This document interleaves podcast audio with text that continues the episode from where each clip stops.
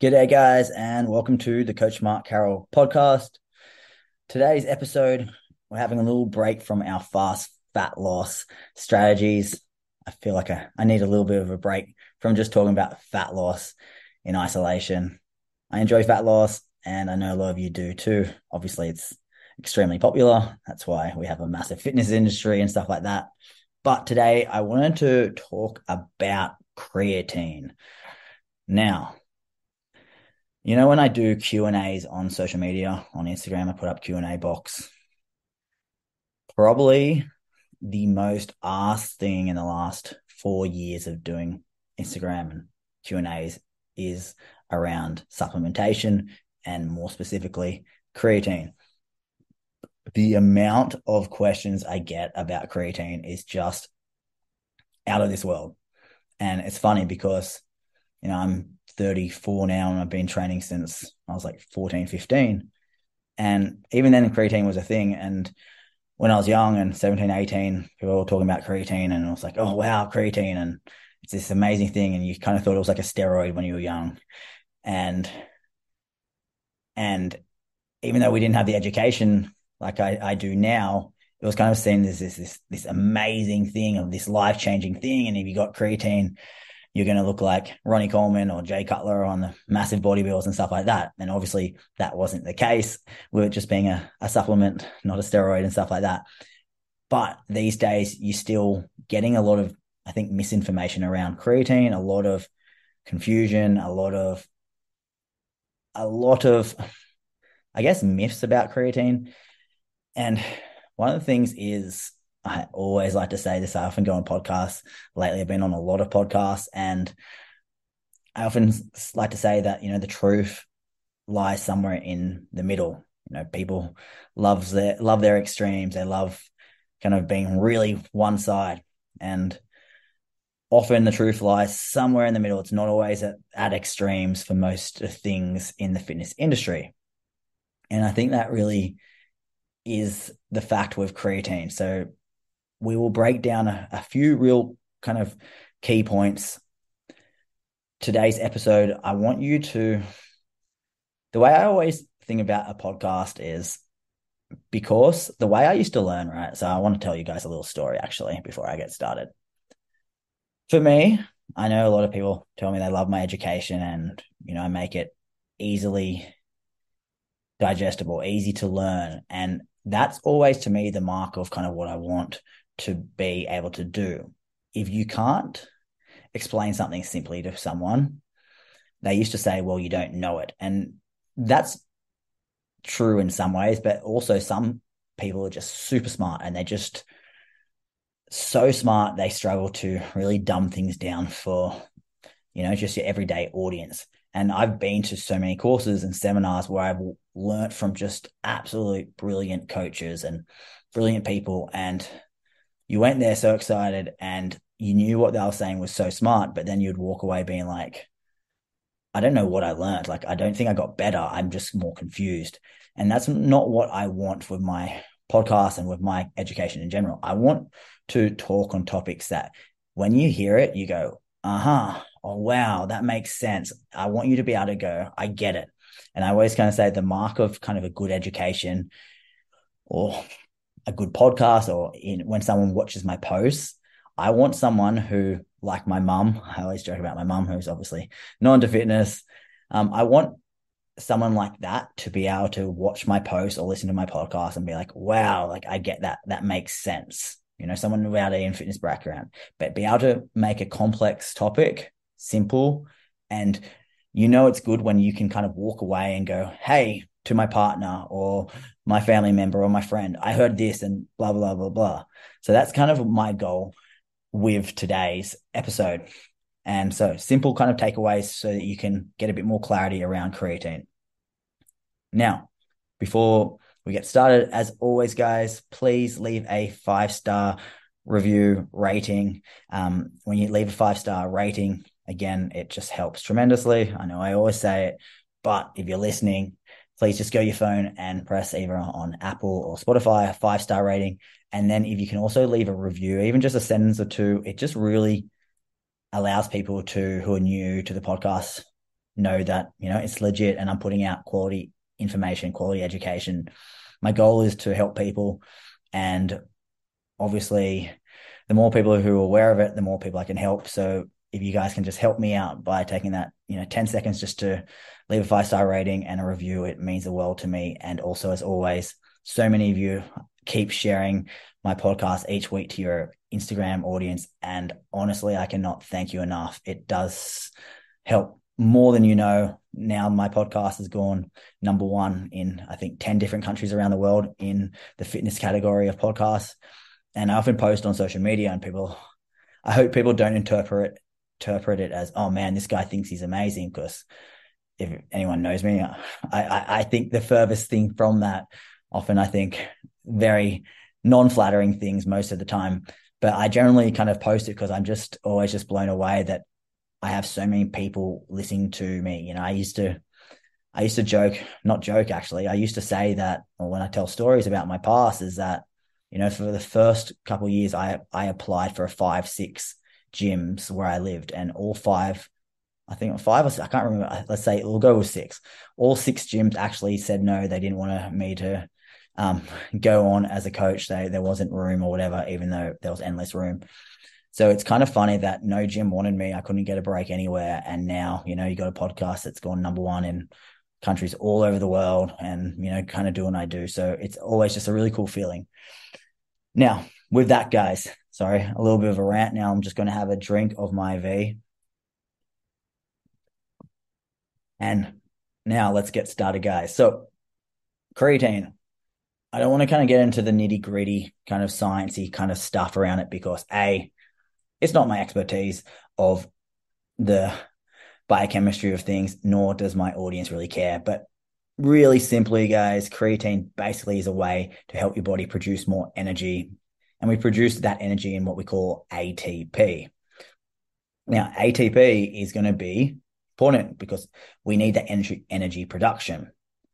It's just like when we think about calories, we want calories for energy, but creatine is going to specifically really help with that adenosine triphosphate or what we call ATP. And this is really going to be useful, especially on exercises where rep ranges are lower or more explosive types of work. So that's why it's really useful creatine for getting stronger, particularly on lower rep ranges.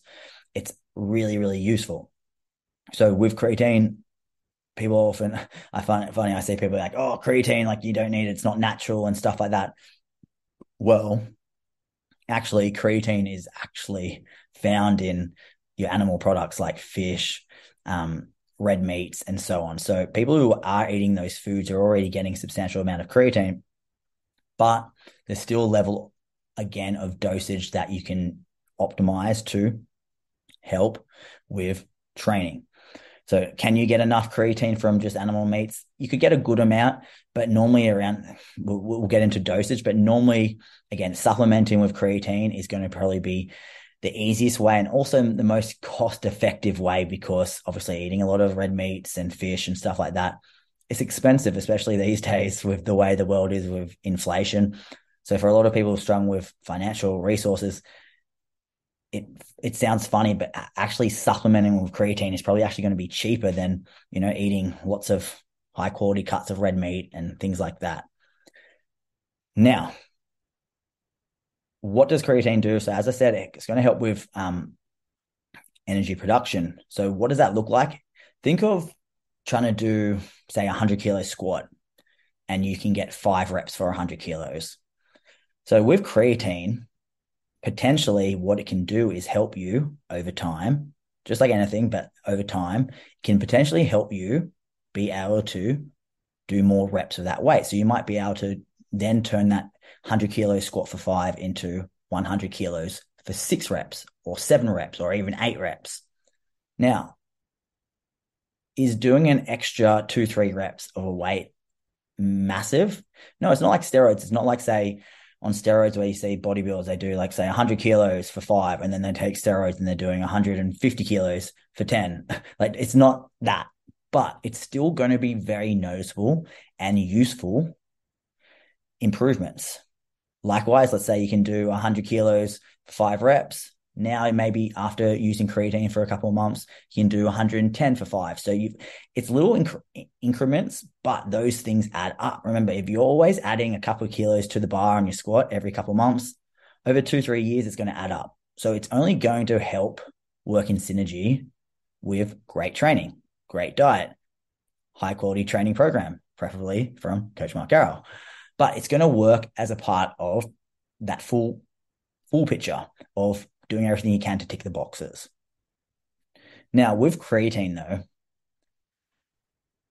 the supplement in- industry is pretty interesting. There's endless amounts of stuff out there these days because it's literally like a billion upon billion upon billions dollar industry. But the funny thing is, the majority of the supplements out there are not all that science based or even really proven to do anything. Whereas the cool thing with creatine, it's one of the most researched supplements of all time, like beyond insane amounts of research. And every single time, overwhelmingly, it shows that creatine works. It's beneficial. It will add, help you add weight to the bar. It will help you improve. So, why does that matter? Because it's nice to know that what you're spending money on will actually allow you to get value for your money and the other good thing with creatine is it's also very, very cheap. So it come, come, comes in powder or tablet form, but it's actually really, really cheap. So I think a tub of creatine might be like 30, 40 bucks and could last you literally three, six months or something like that, um, depending on the brand and the size. So it's something cost effective. So what I want to chat about though is just a few of the common things you kind of get told with creatine. Number one is creatine causes you to be bloated and add water weight. So a big fear is that when you take creatine, especially women, it's, it's oh my god, I'm gonna look fatter. They say I'm gonna look bloated. My legs are gonna look bigger. My um, waist is gonna look bigger. My arms are gonna look bigger, etc. And firstly, this is a myth, and then secondly, it's there's kind of details to being bloated, and often it's not what you think. So, for example, when we all right, I'll try to explain really simply. So when you have creatine, the powder, it goes ideally, what we want to do is it goes it it goes into your muscle cells. And when you have it go into your muscle cells to do this, it also helps it does this by having water being pulled into that muscle cell. So basically, what happens is more water gets stored into your muscle. Okay. So we actually do have more water retention. Yes. But the big thing is this is what we call intracellular water retention. So that water retention is within the muscle cell. This is not what makes you look bloated. So intracellular water retention, so water within that muscle cell, is a great thing. This is what you want. And the best way to think of it is when you're looking at your muscles, a muscle that's really pumped and tight. You know, when you're training your muscle, you're training and your muscle feels so pumped, your glutes or guys, you're training your guns and they, that muscle's so full of blood. It doesn't look soft, does it? No, when it's filled with blood, that muscle looks hard, it looks strong, it looks full, it looks round. It's a great thing, right? That muscle has got a lot of blood flow coming to it. So it's it's basically making it expand. When you're lifting your intracellular water retention, what happens again? It's again pulling water into the muscle. So it's actually making that muscle look tighter. Think of like a water balloon, right? I like this really analogy. You know, a water balloon, yeah, you throw at your friends. That balloon is when there's no water in it, it's really soft and obviously small, and you can stretch it and do whatever with it. But then when you think of it like a muscle, so when there's no water in it, your muscle, again, it's really flat. That's why when you do things like keto, your muscles often feel really flat because they're not getting the carbohydrates in it. So when you have that water balloon and you pour water into the water balloon, what happens is it expands and the, the plastic of the water balloon becomes really tight. It's hard because it's filled with water. It doesn't look soft anymore. It's full, it's tight. So that's kind of like a hydrated muscle. So with creatine, creatine is actually just doing this. It's actually pulling water into the muscle cell, which is a good thing. So, does creatine cause bloating? No, not exactly. So, what do I mean by this? Because this process of water within the muscle, so intracellular water retention, is not going to cause bloating. It's within the muscle cell. Bloating is going to be what we call more subcutaneous water retention, which is going to be water under the skin. But creatine itself is not causing this. Okay. So it's not that creatine goes under your skin and that water retention that you get is under the skin that gives you that bloated look because it's actually going to be within the muscle cell. But what can happen though in certain situations is it can be a gut irritant at times. So what that means is that when you have something that can cause a little bit of gut distress, you know, it can be anything, any foods you consume. That's where you get that kind of bloated feeling, and you know, you and you feel really uncomfortable, and your stomach kind of pushes out and stuff like that. That's a gut irritant. Okay, so that's when we have GI distress. Now, with creatine, often you hear about how much to have, and often it's kind of two kind of scenarios. You either have just a consistent dosage around that three to five grams a day, or you also hear of what we call a loading phase. So a loading phase is where you dramatically increase the daily dosage for about five days. So let's say you have five grams a day as your kind of maintenance phase. In a creatine loading phase, what you do is you have around 20 to 25 grams a day for about five, six days. So what you're trying to do with a loading phase of creatine is simply put, you're basically trying to saturate your muscle faster. Okay. So you're basically trying to get the positive effects of creatine more quickly because it takes time to actually build up. It's not like having caffeine where you have a scoop of a pre workout and then you go lift an hour later and you feel stronger. Creatine takes time, weeks to build up in your body. So the idea with the loading phase was that if we can quickly consume more and more creatine at the start, it will then save us a few weeks of not feeling the effects. And that's fine for a lot of people. But for some people, again, though, higher dosages can lead to GI distress. So this is why some people often say, "Oh, I took creatine and I felt really bloated right away, and I felt, you know, I felt sick and and all that." Often that happens is associated with that loading phase. So what's the answer? Well, it just means that you probably just shouldn't do a loading phase. And this is why for most of my clients, I always just say, just take five grams a day and be consistent with it. It's not going to saturate the muscle cell as quickly. It might take a couple weeks longer, but being consistent with it day in and day out with that five grams a day over time, you're going to get those positive effects without potentially that GI distress. But it's really important to differentiate GI distress from intracellular water retention. So it's not like if you don't have the gut irritant, basically from creatine, then it's not going to cause any bloating that you think is commonly associated with it. Because remember, it's going to mean a well hydrated muscle. It's going to be intracellular water retention within that muscle cell. So it's going to be that tight muscle. So, can it cause gut distress? Yes, often nine times out of 10 when you do an aggressive loading phase. So this is why if you want to not do that, if you want to avoid potential gut distress, don't do the loading phase and just do the daily maintenance dose. And it might take a little bit longer, but that's fine. Now, when it comes to creatine, the other, uh, and I said a little bit before about the the timing with it. So creatine is not something again that you have to have say pre-workout before you lift. It's something that takes time to build up. It's not a supplement like a pre um, pre-workout or a protein where you get the immediate effects. It's going to be slow.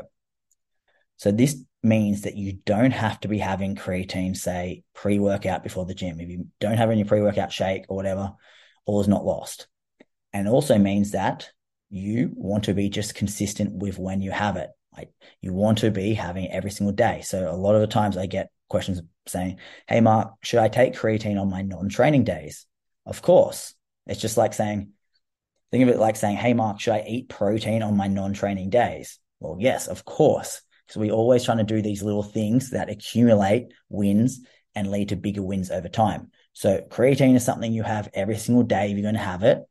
Training days, non-training days. Now, when is the best time to take it? My opinion, from what I've seen, it probably doesn't really matter that all that much. But I've seen some really smart guys like Martin MacDonald, um, uh, leading nutritionist over in England. He's often said that creatine potent, potentially is a bit more optimal to have post workout after your weights. And this is because when you do resistance training, you're going to um, increase your insulin sensitivity. So when you increase your in- insulin sensitivity, it's going to make the process of getting creatine into your muscle cell a bit easier. But again, remember you're also training weights every day. So you could also be doing, say, after you've done a walk or something where you've exercised a little bit when you can have it. But for the most part, guys, all I suggest is just be consistent with it. If you have it after training some days, and then if you have it on non training days, anytime in the day, just be consistent with it. Don't get too caught up with the timing of it because I said it's a slow building effects supplement. All right.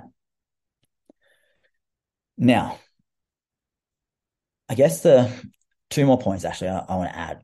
So I, I, never write down notes, guys. So I probably should, but I always just free free flow my podcast. People always like, hey, do you have like a a session plan and do you write these out in advance? I'm like, nope, that's not really how I work. I just sit and I talk whatever's in my mind and I run it off. And that's kind of how I work with life, most things. Now, two more points I want to add. Does creatine impact the scale? And the answer is yes because we're going to increase intracellular water retention, which means we're going to be pulling more water into your muscles. But this does not mean you've added fat mass. It just means you're re- retaining more water. But again, water within the muscle cell, it's different to being bloated. So this is where again people freak out and holds them back from wanting to use it because they like, oh, they think, man, I can't have the scale go up. That's going to be bad. But in the end, you need to think, well, who cares? Unless you're trying to make a weight class for a, a certain sport, your weight shouldn't be the key driver. It should be how you feel, how you look, how you, um, how healthy you are and stuff like that. So just because, let's say you're you weigh 60 kilos and you take creatine and you're 62, your body composition is going to look exactly the same. You're still going to be just as lean, but potentially you're going to be having an even better ability to build muscle. So what what what do you need to know with then it impacting the scale? All I'd say is that let's say you start doing a cut and week one you start doing a cut and after four weeks you lost three kilos and then you go you know what i'm going to start taking creatine and you take creatine and after a week the scale goes up one and a half kilos and then you freak out like oh my god my calorie deficit's not working no it is it's just that the creatine has led to more water retention within the muscle cell. So the scale is going to be impacted a touch. But as long as you know this, all is okay. So that's why if you're going to often take creatine, I normally take it just before with a client before they start a cut. So it's in their in their body. And so that then we can kind of work out their scale weight before, uh, sorry, we can work out their scale weight after they've actually got creatine stored in their body. So then it gives us a better, cl- clearer picture of where they're at. But likewise, let's say you're taking creatine and then you stop taking it, the scale will drop as well a touch. But this doesn't mean you've lost body fat. It just means, again, less intracellular water retention. Just like when you, if you were doing um, eating carbs and you went keto, the scale will drop a lot because you lose a lot of fluid from not having the carbohydrates. Doesn't mean you lost more body fat. And then finally, because I see this a lot, and this is something my brother often talks about, Glenn, and I haven't looked too much about the research yet with it, but it seems kind of promising is that creatine also seems to have some pretty positive cognitive effects. So effects on the brain. Um, some of the research seems to show that it has a potential to slow down things like dementia and Alzheimer's. But obviously that's not the purpose of me, my expertise to talk about those kind of conditions, but it does seem to be the case that there are benefits, not just with, say, training and muscle building and strength, but also, as I said, cognitive effects, so positive effects on the brain. But the research, I think, is still pretty early on that, but it does seem to be pretty, seems to be super popular with a lot of the leading kind of specialists in that area. And again, one of the things with creatine is it seems to have a world of positives.